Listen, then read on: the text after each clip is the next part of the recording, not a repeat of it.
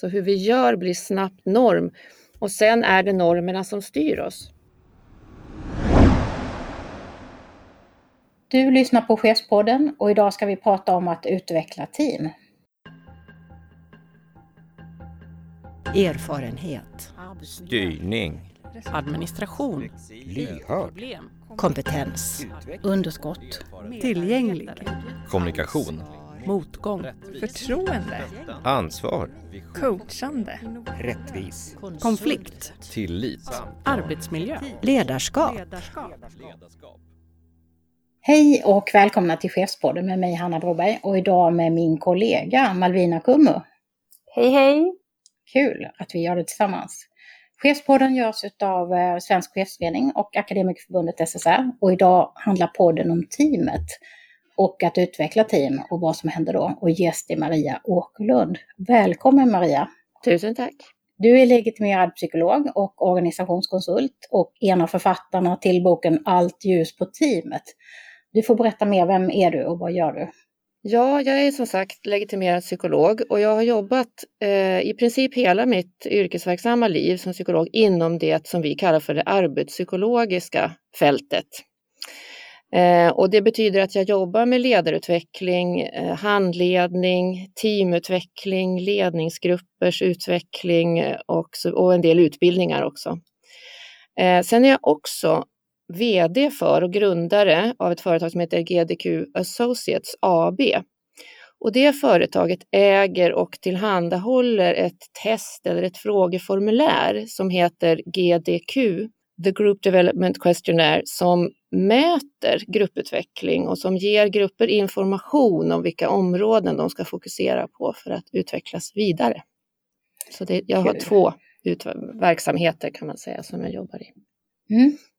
Ja, och idag så ska vi prata om boken. Och jag och Malvina har ju var för sig hittat den här boken och eh, ni ska ju också göra ett seminarium tillsammans.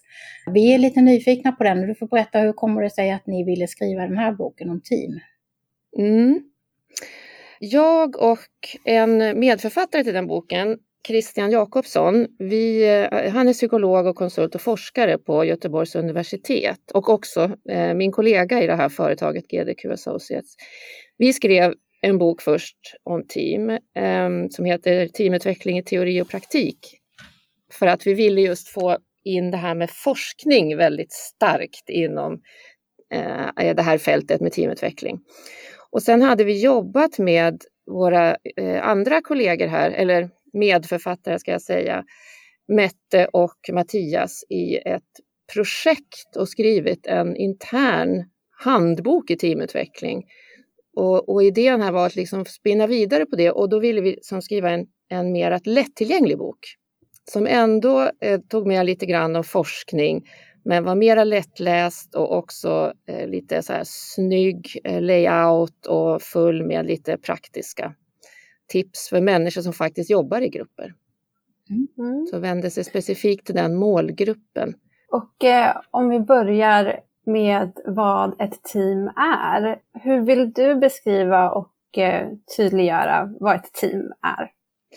Ja, det finns väldigt eh, tydliga definitioner i forskningslitteraturen numera om vad ett team är. Så det ska fylla ett, ett antal väldigt specifika kriterier.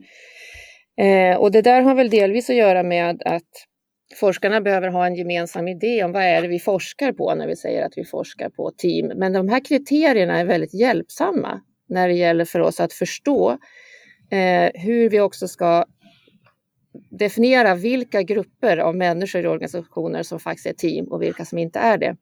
Och för det första så ska det vara minst två människor, det är givet. Eh, och de ska ha gemensamma mål. Så att de ska jobba mot ett gemensamt eller flera gemensamma mål. Och de ska också ha uppgifter baserade på de målen som gör att de i princip är tvungna att samarbeta. Så uppgifterna ska göra dem ömsesidigt beroende för att det verkligen ska vara ett team. Eh, ett riktigt team ska ha satts samman av organisationen för att fylla ett behov i organisationen. som ska utföra uppgifter som är nödvändiga för organisationen att få gjorda. Och sen är det också bra om medlemmarna har differentierade, alltså olika roller. Att man har ansvar för olika saker i teamet, att man har olika expertis. Så att man är beroende av varandra, inte bara på grund av arbetsmängden, utan för att man kan inte klara att göra uppgiften utan de andras speciella kompetenser. Får jag då flika in bara, för det här, vi uppfattar oss kanske ingå i någon slags team som kanske är mera kollegiala grupper som kanske inte är Mm. just det här definierade som du är inne på nu. Kan man jobba Mm. med liksom att få den här kollegiala gruppen, man kanske tänker sig som chef att det här är ett team, men de är inte alls Ja. medvetna om att ha liksom de rollerna och uppgifterna klart för sig och så. Nej, jag tror att det, det där är på olika sätt. Att ibland har, har man inte så att säga lyckats klargöra de uppgifter som gör människor beroende, som kanske finns där, eh, som gör människor ömsesidigt beroende. Och ibland finns de inte, utan det vi, vi har är grupper av personer som har individuella arbetsuppgifter. Det finns också en, det finns en, en engelsk forskare som heter Michael West som, eh, som forskar på team och som har myntat begreppet pseudoteam. Mm. Och det definierar han som grupper som kallas för team, men där medlemmarna inte är ömsesidigt beroende och inte har gemensamma mål. Och, och han har kunnat se, han har forskat eh, framförallt inom sjukvårdsorganisationer och sett att sjukvårdsorganisationer som har en hög andel pseudoteam har också mera problem i form av miss, begångna misstag, eh, sjukskrivningar och våld faktiskt mot eh, personal. Det finns anledning att reda ut vilka är riktiga team, var finns det ömsesidiga beroendet och också vilka är individuella arbetsuppgifter och låta dem vara just individuella. Mm. Det är också det om man tänker teamutveckling så är det ju frågan vad är det som ska utvecklas? Jo, det är ju just samarbetet mellan medlemmarna. Så att för att ett team ska utvecklas måste det finnas ett samarbete som över tid ska utvecklas. Mm. Du sa det här att eh, det är en kombination av forskning och praktik i din bok. Det finns ju många vittnesmål från team eh, och eh, teammedlemmar och teamledare i, i er bok och de vittnar om att de liksom just, och då är de väl just de här definierade teamen, att de jobbar bra, de, har liksom, de bidrar med olika saker, de drar mot samma mål och sådana saker som vi förknippar med, med teamet, att, att det också blir effektivt och så. Eh, va- varför jobbar vi inte alla så? Varför är man Ja, inte medveten om det här? Nej. Eh, jag tror att ibland så är det ju så att vi ska inte jobba så, för vi har inte gemensamma mål. Så att det har blivit också, team har blivit ett, eh, ja, vad ska man kalla det för? Det är väldigt populärt eller modernt eller vad man ska säga. Och det har ju att göra med att vi faktiskt blir mer och mer ömsesidigt beroende. Så att det finns ju eh, ett ökat behov av riktiga team och det finns eh, liksom någonting att bygga team på. Men team är inte alltid lösningen, det är inte lösningen på allt. Och ibland så behöver vi istället klargöra att det här är individuella arbetsuppgifter och det innebär ju också att chefer då behöver ge individuellt ledarskap till dem så att säga. Så man behöver skilja ut var, var jobbar jag med att leda ett team och var har jag då eh, människor som har roller med individuella arbetsuppgifter som jag behöver ägna mig åt på ett annat sätt då. Eh, så det är ju ett skäl att vi inte alla jobbar så. Eh, och det är ju så att det har, det har ju förmodligen positiva effekter på vår mentala hälsa att ingå i riktiga team. Det är säkert någonting som är bra för väldigt många. Eh, men ibland är det också så att det här ömsesidiga beroendet finns. Men andra saker fallerar och det kan ju vara eh, man att ett team har för lite resurser, att man inte tillhandahåller tillräckliga strukturer för dem att jobba med, att man inte hjälper teamet att utveckla och förstå sina mål och så vidare. Och, och också det i sin tur kan ju eh, leda till att vi hamnar i konflikter och, och som i sin tur kan bli personliga och så vidare. Så gör att det är väldigt, väldigt svårt att komma vidare. Mm. Och eh, ni har ju genomgående i boken en eh, bra metafor och jämförelse. Eh, ni pratar om eh, fokus på orkestern och inte på musiken. Eh, vill du utveckla lite och berätta lite om den metaforen?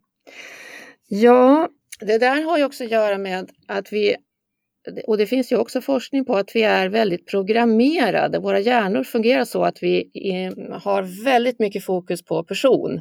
Vi tänker person hela tiden och i sämsta fall så kan det leda oss eh, till att tänka att när det är problematiskt så är det någon enskild individs fel. Vi letar efter eh, syndabockar i många sammanhang.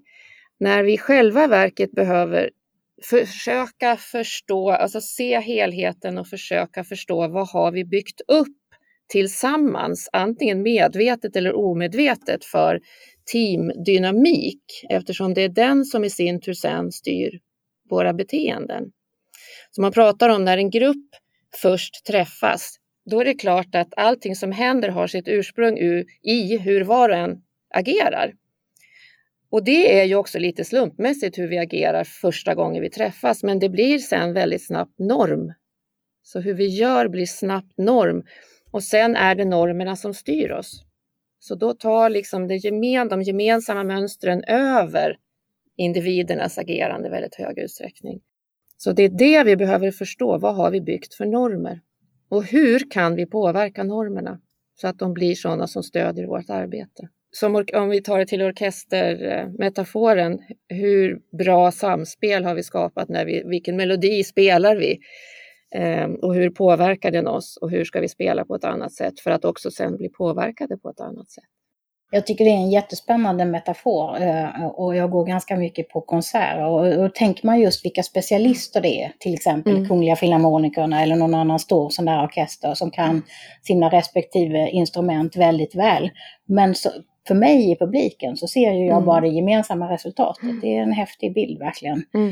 Eh, men om vi då uppehåller oss lite, du var inne på det här med normer nu, med musikern eh, och teamledaren liksom vad, vad kräver du av den personen i ett team för att det ska fungera? Du pratar om att, att liksom, man måste få klart för sig normerna, men vad, hur, hur förhåller man sig som, både som musiker, enskild medlem i mm. teamet, mm. men också teamledaren för att det här ska fungera? Mm. Ja, för det första så är det ju om, om vi liksom backar tillbaka till bemanningen av team så ska vi ju leta efter människor som har fackkunskaper som är, eh, verkligen passar in i hela pusslet av kompetens som vi behöver på teamnivå. Och sen samarbetsförmåga. Så man måste ju ha personer som eh, både kan hävda sina ståndpunkter men också vara öppna för andra ståndpunkter och också underkasta sig te det, det, liksom teamets bästa så att säga i vissa lägen. Så det kräver ju en hel del flexibilitet. Och sen är det klart om, om man har eller underhand kan utveckla processfokus, det vill säga förmågan att se vad som händer på teamnivå. Men det tänker jag inte är alldeles nödvändigt att, att ha med sig som från start, utan det är ju också någonting som ingår i hur team utvecklas, att, att man kan medvetet jobba på att utveckla teammedlemmars processfokus. Mm. Jag tyckte det var intressant det du sa tidigare här, eh, att eh, i vissa eh, organisationer så har medarbetarna individuella arbetsuppgifter och ett team kanske inte är den formen som man ska arbeta i och att man kanske ska hitta hitta ja, vart eh, samarbetsformen team faktiskt är relevant. Mm. Eh, och jag tänker att det kanske är första steget i en organisation. Mm. Men vad händer när man utvecklar team? Eh, för ni har ju ringat in eh, fyra stadier som bygger på Susan Whelans eh, grupputvecklingsmodell. Mm. Kan du berätta lite om de processerna som sker? Mm. Ja, eh, när ett team är alldeles nytt och, och medlemmarna inte känner varandra och, och framförallt kanske inte känner och förstår målen och uppgifterna ännu, då brottas de ju med känslor av otrygghet och osäkerhet, oklarhet. Eh, och man, behöver, man har ett behov av att hitta vad är det som förenar oss. Vi försöker likna varandra för att likhet så att säga är en bra plattform för att sen öppna sig för att se olikhet. Eh, och, och, i det här stadiet så är det ju relativt låg energi eller återhållen energi och låg effektivitet kan man säga. Och de flesta väntar på att ledaren ska tala om vad ska vi göra, var ska vi vara när vi gör det, vilka tider och så vidare. Så att man är, man kan säga att det här är gruppen ledarberoende. Och också ser ledaren som en underbar människa i många fall. Vilket är som en mekanism som hjälper oss att vara följsamma. Och det här låter ju så här märkligt att vi som vuxna människor tappar hela vår vuxenhet i det här läget. Men det är ju funktionellt och förmodligen har det här varit med oss evolutionärt genom alla tider från det vi var ute och skulle samla ihop oss för att gå ut och jaga eller samla. Och här är ju utvecklingsuppgiften att just hitta tillhörighet och trygghet. Eh, så att en tillräcklig trygghet, att vi, vi, vi ser att det finns någonting som, som vi kan identifiera oss med här. Vi är lite lika på olika sätt och vi känner att de andra verkar tycka att det är helt okej okay att jag är med. Och jag kan tycka att det är okej okay att de är med också. Då tröttnar vi ju på den här följsamheten. Och så, så att så fort vi blir trygga så blir vi mindre följsamma och så börjar vi säga, ja men vänta här nu, det här är ju inte klart alls vad det är vi ska hålla på med här. Så vi börjar hitta liksom, eh, luckor i, i logiken och säger det. Och då kommer vi in i eh, det här stadiet opposition och konflikt. Och opposition, det handlar ju om eh, eh, förhandling i vertikal riktning, vertikal riktning. Så det handlar ju om opposition mot ledaren, vilket är nödvändigt för att vi ska kunna ta tillbaka vår vuxenhet igen, som vi helt har så att säga delegerat till en person. Och konflikter handlar ju om eh, olikheter som vi har. Hur sjutton kan andra människor tycka så när jag tycker så här? Så det handlar ju väldigt mycket om att först urskilja olikheterna. När vi säger vad vi tycker så kommer vi tycka olika och sen hitta sätt att integrera dem. Och här blir vi väldigt ofta ännu mindre effektiva så att här går effektiviteten faktiskt ner. Men samtidigt så börjar vissa saker klarna. Vi går ur den här vagheten som finns i stadie 1 och vissa saker blir tydligare och klarare. Och energin ökar. För att det krävs ju liksom ett visst engagemang och det är en slags investering att faktiskt följa med teamet in i det här stadiet. Att vara beredd att satsa så mycket för det kan vara obekvämt. Och här är ju utvecklingsuppgifter att man ska lösa konflikter, att man ska börja hitta sätt att integrera olikheter och att hitta en mera rimlig fördelning av ansvar och befogenheter här så att inte allting vilar på en person. Och när man då har lyckats med det i någon utsträckning, då får man högre tillit till varandra. Man har också en, en bättre struktur för eftersom man har jobbat med sådana frågor.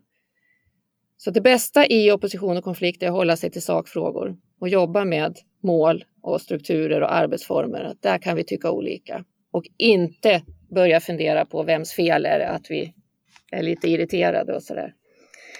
Eh, och tillit uppnås enbart på det här sättet att vi faktiskt visar vad vi tycker och tänker och accepterar varandras olikheter. Så då tillit och struktur och i det stadiet och där börjar vi öka på här. Här är vi, här är vi mer effektiva än vi har varit tidigare. Och eh, uppgiften här är att titta över strukturer och arbetsprocesser och se vad är funktionellt och vad är det inte. Så vi kan göra det ännu bättre och likadant titta på våra normer och se vilka stödjer arbetet och vilka gör det inte. Och om vi gör det, en slags revision där, så kommer vi in i arbete och produktivitet när vi, när vi då är som mest effektiva. Här har vi ju hittat verkligen vårt ömsesidiga beroende och också accepterat det. För det är ju en, en uppgift i det tredje stadiet, tillit och struktur, att faktiskt acceptera att vi nu är beroende av varandra.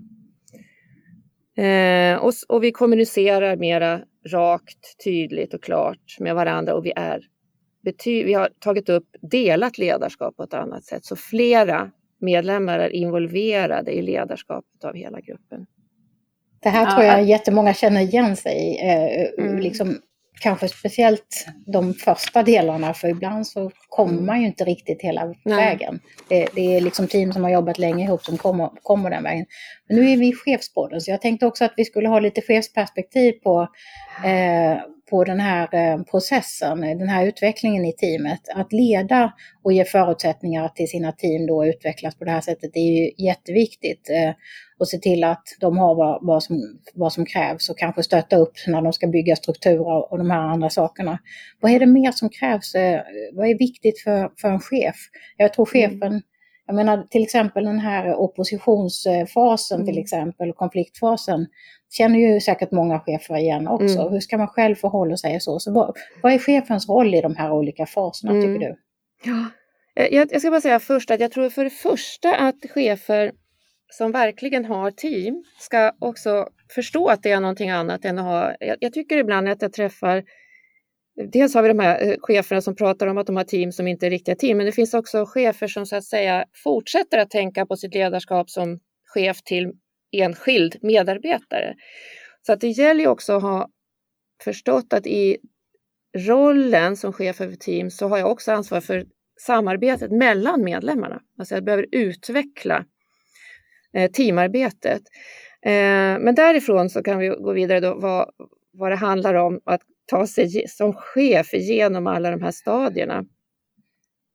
Då handlar det för det första om att acceptera att ett nytt team är ledarberoende. Så jag har träffat en hel del chefer som pratar om att de har som ideal att vara en involverande och demokratisk chef och blir förvirrade och också frustrerade av den passivitet man möter i ett eh, ungt eh, och ännu inte utvecklat team där folk faktiskt sitter och väntar på att chefen ska tala om. Så man behöver förstå det och acceptera det och, och svara på det också. Och egentligen handlar det om att svara på behov, alltså det här ledarberoendet och behovet av styrning tills dess att teamet eh, käftar emot, höll jag på att säga, ungefär som tonåringar.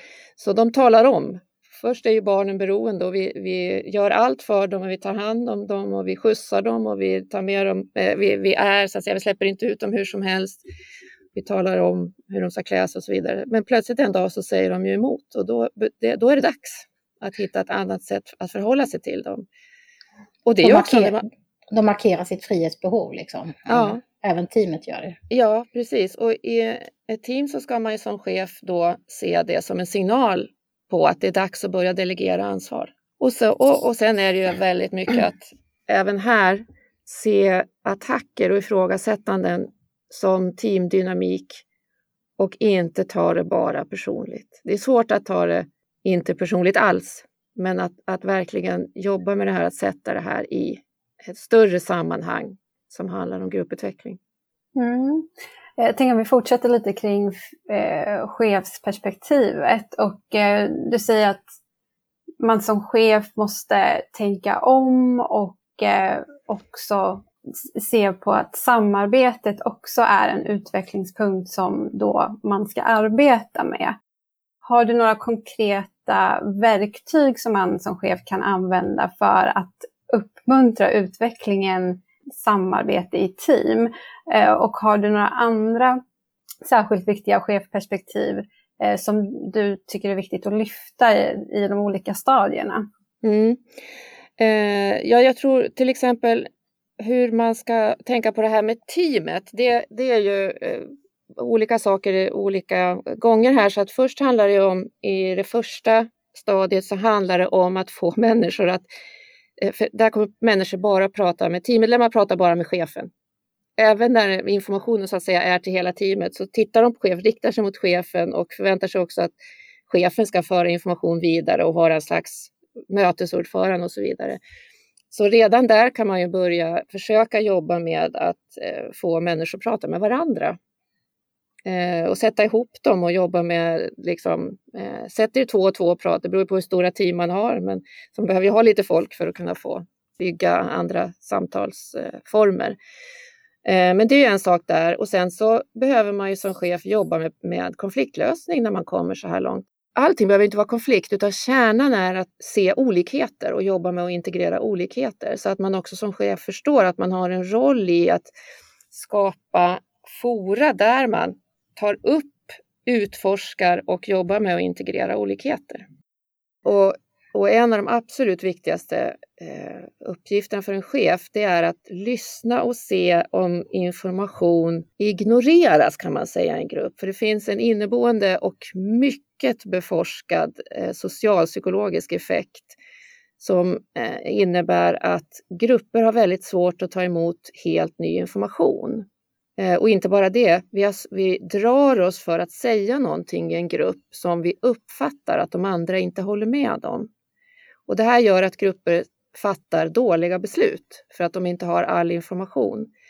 Och en sak för en chef är ju att vara uppmärksam på det där. Och man, om man verkligen tränar på det här, det är också, jag har ju haft chans att träna på det några år, så det tar ett tag innan man börjar. Så att höra när någon säger någonting och det ignoreras i gruppen. Eh, så kan man som chef göra en insats genom att så att säga gå tillbaka till det och säga, oh, kan du säga det där igen? som du sa, så att vi inte tappar det. Och sen när personen har sagt det faktiskt också, själv upprepa det.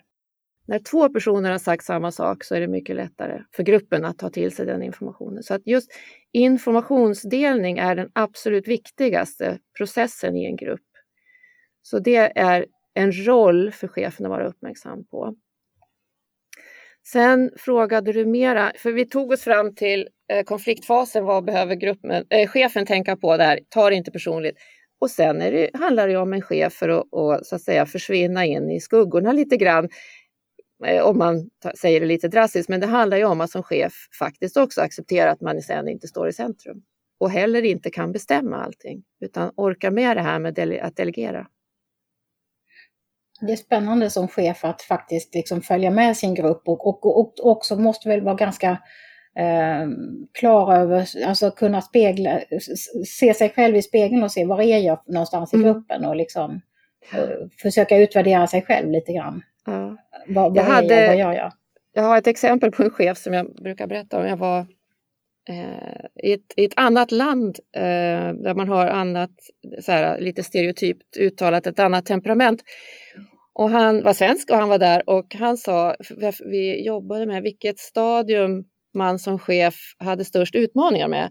Och då sa jag, jag tror mitt problem är att jag trivs så bra i stadie två med konflikt och opposition. För det är en sån underbar energi i det, så jag tror jag håller kvar mina grupper där. Mm. Och det, de flesta chefer tycker inte att det är den bästa, det bästa stadiet, men han gjorde det. Så. Mm.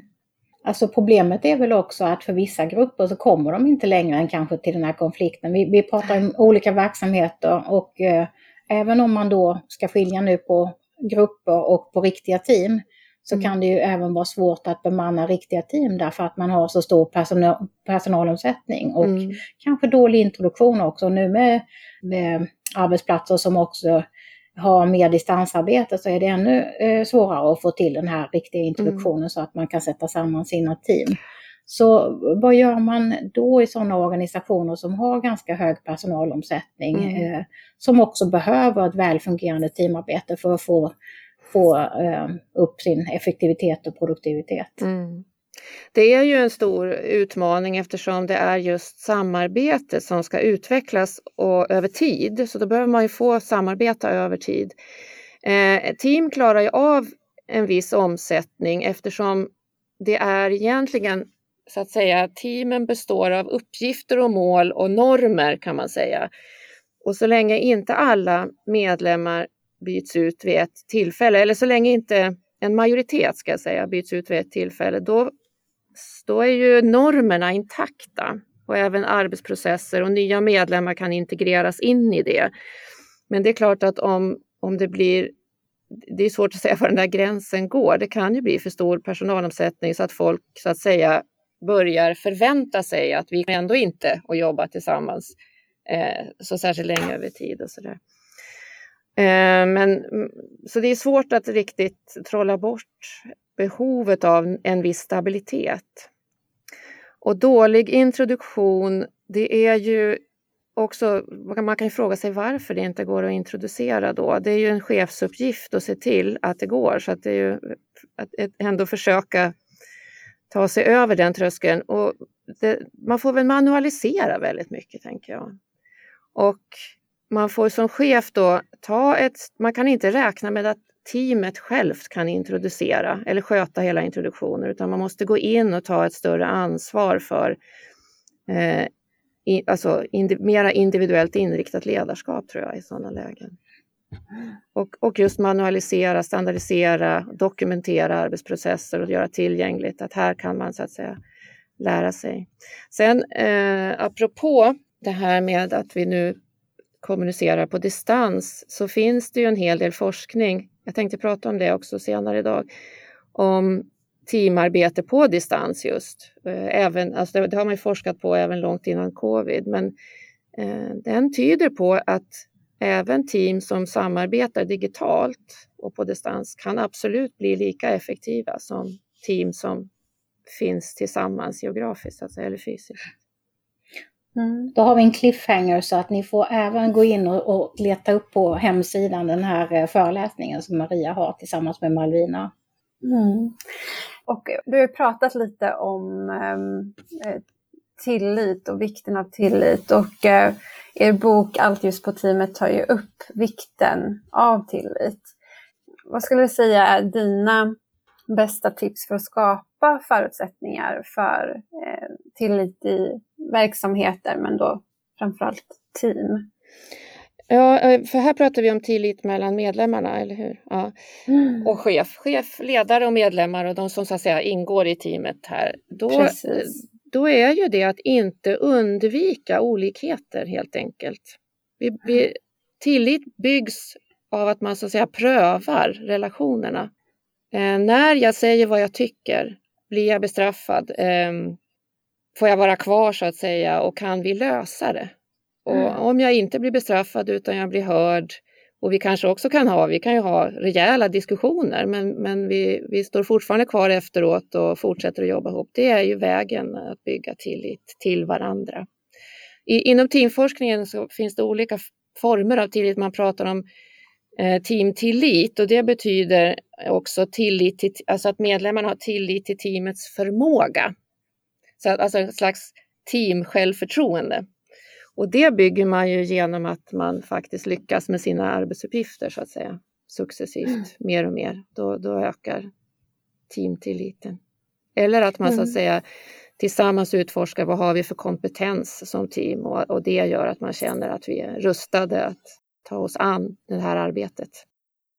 Får jag koppla det till Tillitsdelegationen har ju gjort eh, ett arbete under ett antal år. Nu pratar man ju otroligt mycket om tillit i verksamheterna. Mm. Och som du är inne på, det finns olika tillit. Det finns ju också medborgarnas tillit till verksamheterna eller kundernas tillit till, till verksamheterna och det vi gör.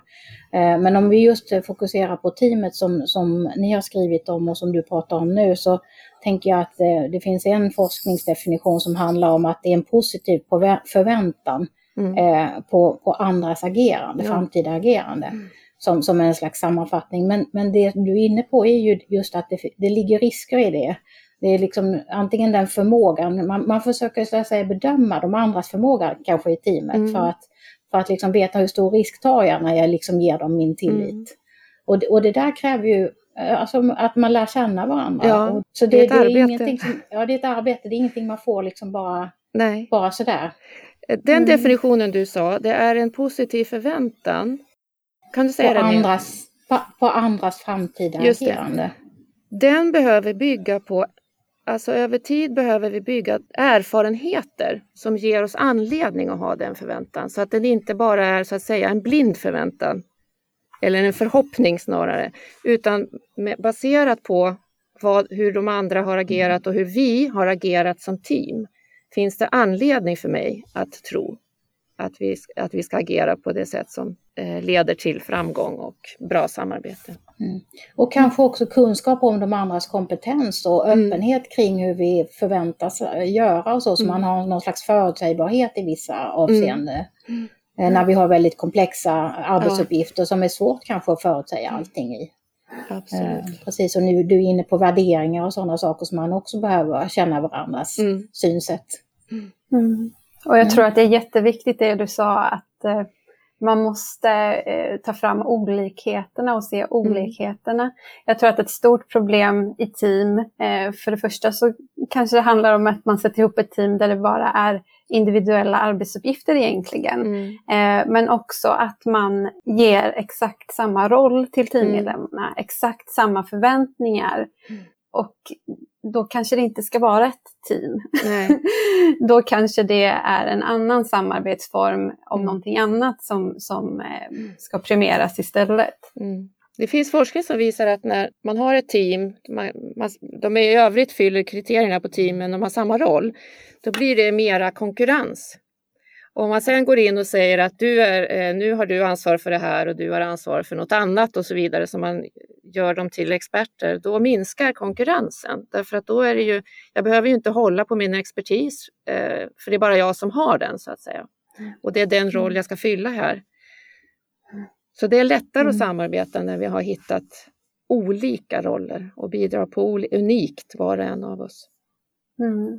Ja, jag tror att det är jätteviktigt att ta med sig i eh, ja, större organisationer och myndigheter där man kanske har ett ganska inrutat sätt att tänka kring roller och arbetsuppgifter och ansvar. Mm.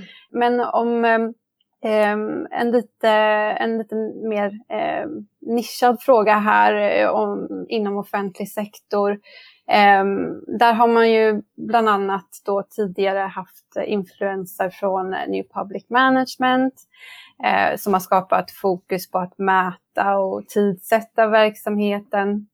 Och en tendens som jag har mött är att medarbetare och team ofta sätter likhetstecken mellan mäta och kontroll. Mm. Eh, och eh, det blir väldigt svårt då att eh, eh, koppla ihop, eh, eller att det blir väldigt svårförenligt, mätandet och tilliten.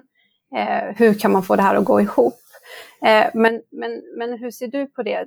Kan man mäta, kan det vara förenligt med tillitsbaserat ledarskap och i så fall på vilket sätt? Ja. Men för du pratade om tilliten mellan organisationen och teamet. Ja.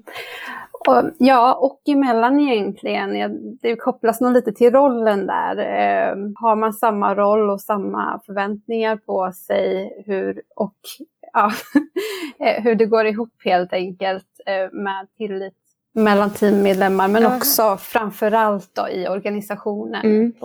Mm. Det är en komplex fråga, eh, Mm. säger jag först. Eh, Det finns ju inom det, jag, jag säger ju att jag jobbar inom det arbetspsykologiska fältet. Inom arbetspsykologin så har vi ett, ett flaggskepp så att säga. Och det är något som heter Goal Setting Theory som är en teori om mål. Och det är, vågar jag säga, den, den mest beforskade och bäst beforskade teorin och är också utsedd till den viktigaste managementteorin av möjligen Harvard Business Review. Och den teorin säger att svåra och specifika mål är det som tydligast eh, förutsäger, alltså predicerar både motivation och prestation. Och mål skall mätas, så att inga mål utan feedback, så de hänger ihop så här. Så det talar ju för tydliga mål och mätningar. Men sen är ju frågan, mäter man rätt saker? Och det var, den frågan ska inte jag ge mig in i, för det vet jag inte. Eh, det gäller ju att man mäter precis det som man så att säga vill att team ska leverera. Sen är det en annan sak också om man mäter på individnivå och teamnivå.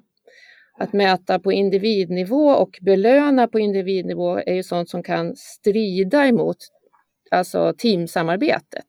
Så att det här är också, det kommer in en ytterligare eh, dimension i det här. Men, men sen är, om man ska lyfta den här frågan också ytterligare, för det ena är ju, det kan bli problematiskt om man mäter fel saker.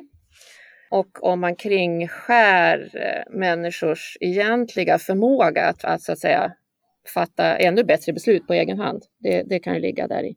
Men sen är det också så att alla organisationer innebär, alltså organisationer är strukturer som begränsar människors frihet. Så att vi kommer alltid att eh, förr eller senare så att säga göra lite uppror emot de strukturer som en organisation... Det, det ligger i organisationers natur. Så, och det, jag tror att ju mer vi kan acceptera att det också är någonting, alltså om man pratar med chefer och chefer på höga nivåer så pratar de ju också, de pratar ofta om eh, förändringsmotståndare. Och förändringsmotståndare har lägre status. Har ni märkt det i organisationer? Ja.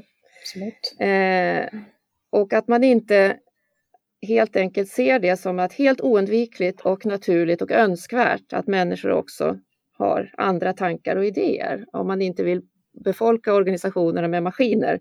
Utan vi har människor, så det goda vi får av människor som innebär kreativitet och nytänkande och, Eh, och så vidare och att göra bra arbete, det kommer också med att de har synpunkter på saker och ting. Så jag tror att vi, vi också ska förvänta oss motstånd, eh, invändningar och så vidare och, och ta vara på det. Jag tror att det är en underskattad källa till framgång faktiskt. Mm. Och här är väl lite grann det resonemang som ni har i boken som jag uppfattar också att det finns en del utav kritiken och bakgrunden till den här eh, stora diskussionen kring tillit och tillitsbaserad styrning, det är ju vad man har för syn på medarbetarna, om de är just maskiner. Om man skapar mål som följs upp med någon slags pinnjakt, mm. eller om man faktiskt involverar medarbetarna, om man har de där mogna teamen eh, mm. som man har resonemang och dialog med och som får vara med och sätta målen och, och som, som, som kan formulera vad är det som motiverar oss, vad är mm. det som för oss, vår verksamhet framåt, vad är Alltså mera utav förbättringsarbete där man tar vara på den professionella kompetensen mm. och så. Eh, så där finns väl kritiken mot New Public Management att den har, den har liksom inte sett människan i, i teamet mm. utan kanske just sett organisationen som någon slags maskin med kugghjul mm. i. Liksom. Så jag tror att alltså, om man tänker att det är inte är säkert att grundtankarna i New Public Management är fel. Och så kan det ju vara. Hur ska man veta allting från början så att säga? Utan det är mer om man implementerar det så handlar det väl sen om att lyssna sen. Vad händer när vi gör det? Och behöver vi, vad kan vi lära oss av reaktionerna? Så att vi mäter rätt saker och på mm. rätt nivåer. Mm. Mm. Och jag tänker det att eh, där så, det finns ju andra saker att mäta än det som Hanna nämner, pinnar, eh, produktion. Man kan ju faktiskt, du har varit inne lite mer på att mäta eh, mjuka eh, värden som samarbete eller utveckling. Eh, det går ju också att mäta, även om det är kanske lite mer komplext. Eh, men om vi går vidare till en annan, eh, ett citat som, som fanns i, i eh, boken som jag tror att, att en del eh, teammedlemmar kan känna igen mm. sig i. Um, och det, nu citerar jag, jag har gjort så många sådana här teamsutvecklingsaktiviteter. Jag orkar inte med en till. Mm. Hur bemöter man som chef eller teamledare då den utvecklingströtthet som uttrycks här i citatet? Då skulle jag, om jag var den chefen eller teamledaren, då skulle jag säga vad intressant. Vi eh, avsätter tid tillsammans med hela teamet och så utforskar vi alla era erfarenheter av de insatser som har gjorts. För det viktigaste vi kan göra är att lära av dem. Har insatserna lett till utveckling? Har de inte lett till utveckling? Vad har varit användbart och vad har inte varit det? Och vad kan vi då av det förstå att vi behöver framåt? Och då är det kanske den där kloka förändringsobenägna som hade flaggat mm. att nu räcker det liksom. Mm. Ja. Maria, jag tänkte vi skulle avrunda podden mm. med också den situation som vi befinner oss i just nu. Och vi sitter ju här på varsitt håll och eh, spelar in den här över en, en, en, en eh, inspelningsfunktion som gör att vi kan hålla distans. Eh, var en på vårt håll så får vi ändå en, en poddsändning. Mm. Eh, så det här med corona, hur påverkar det hur vi kan jobba med våra team? Eh, och eh, det, det, är en utvecklingsmodell och de steg som du mm. beskriver, ni beskriver i boken. Ja, vi är ju inne på okända vatten här, men man, man, har ju redan faktiskt börjat eh, försöka forska på det här eh, medan det pågår och så vidare. Så det är lite olika saker. Så corona i sig ger ju en massa oro och ångest och påfrestningar och det kan ju absolut ha negativa effekter. Eh, liksom sjukfrånvaron i sig kan ju absolut ha negativa effekter på teamutvecklingen. Men, men sen så gissar jag också att ni tänker på det här med distansen som, eh, som ju är ett, ett resultat av eh, pandemin. Och då, då var jag ju redan inne på det, jag förekom det lite grann och sa att eh, man har visat att team som jobbar på distans kan vara lika effektiva. Och idag så tänker man att alla, nu kallar man det, förut kallar man det för virtuella team och det har man forskat på i årtionden. Geografiskt spridda och så vidare. Men nu kallar man det för digitala team, alltså teams, alltså det är digitaliteten som är definitionen och nu säger man att alla team nästan är digitala i någon utsträckning. Så det är mera en fråga om hur digitala är vi? Och det här med att de helt digitala teamen eller de som nästan är helt digitala, de kan faktiskt vara lika effektiva men man måste vara mera noggrann. Och man måste, sats, som chef behöver man vara mera, gå in för det här med strukturer.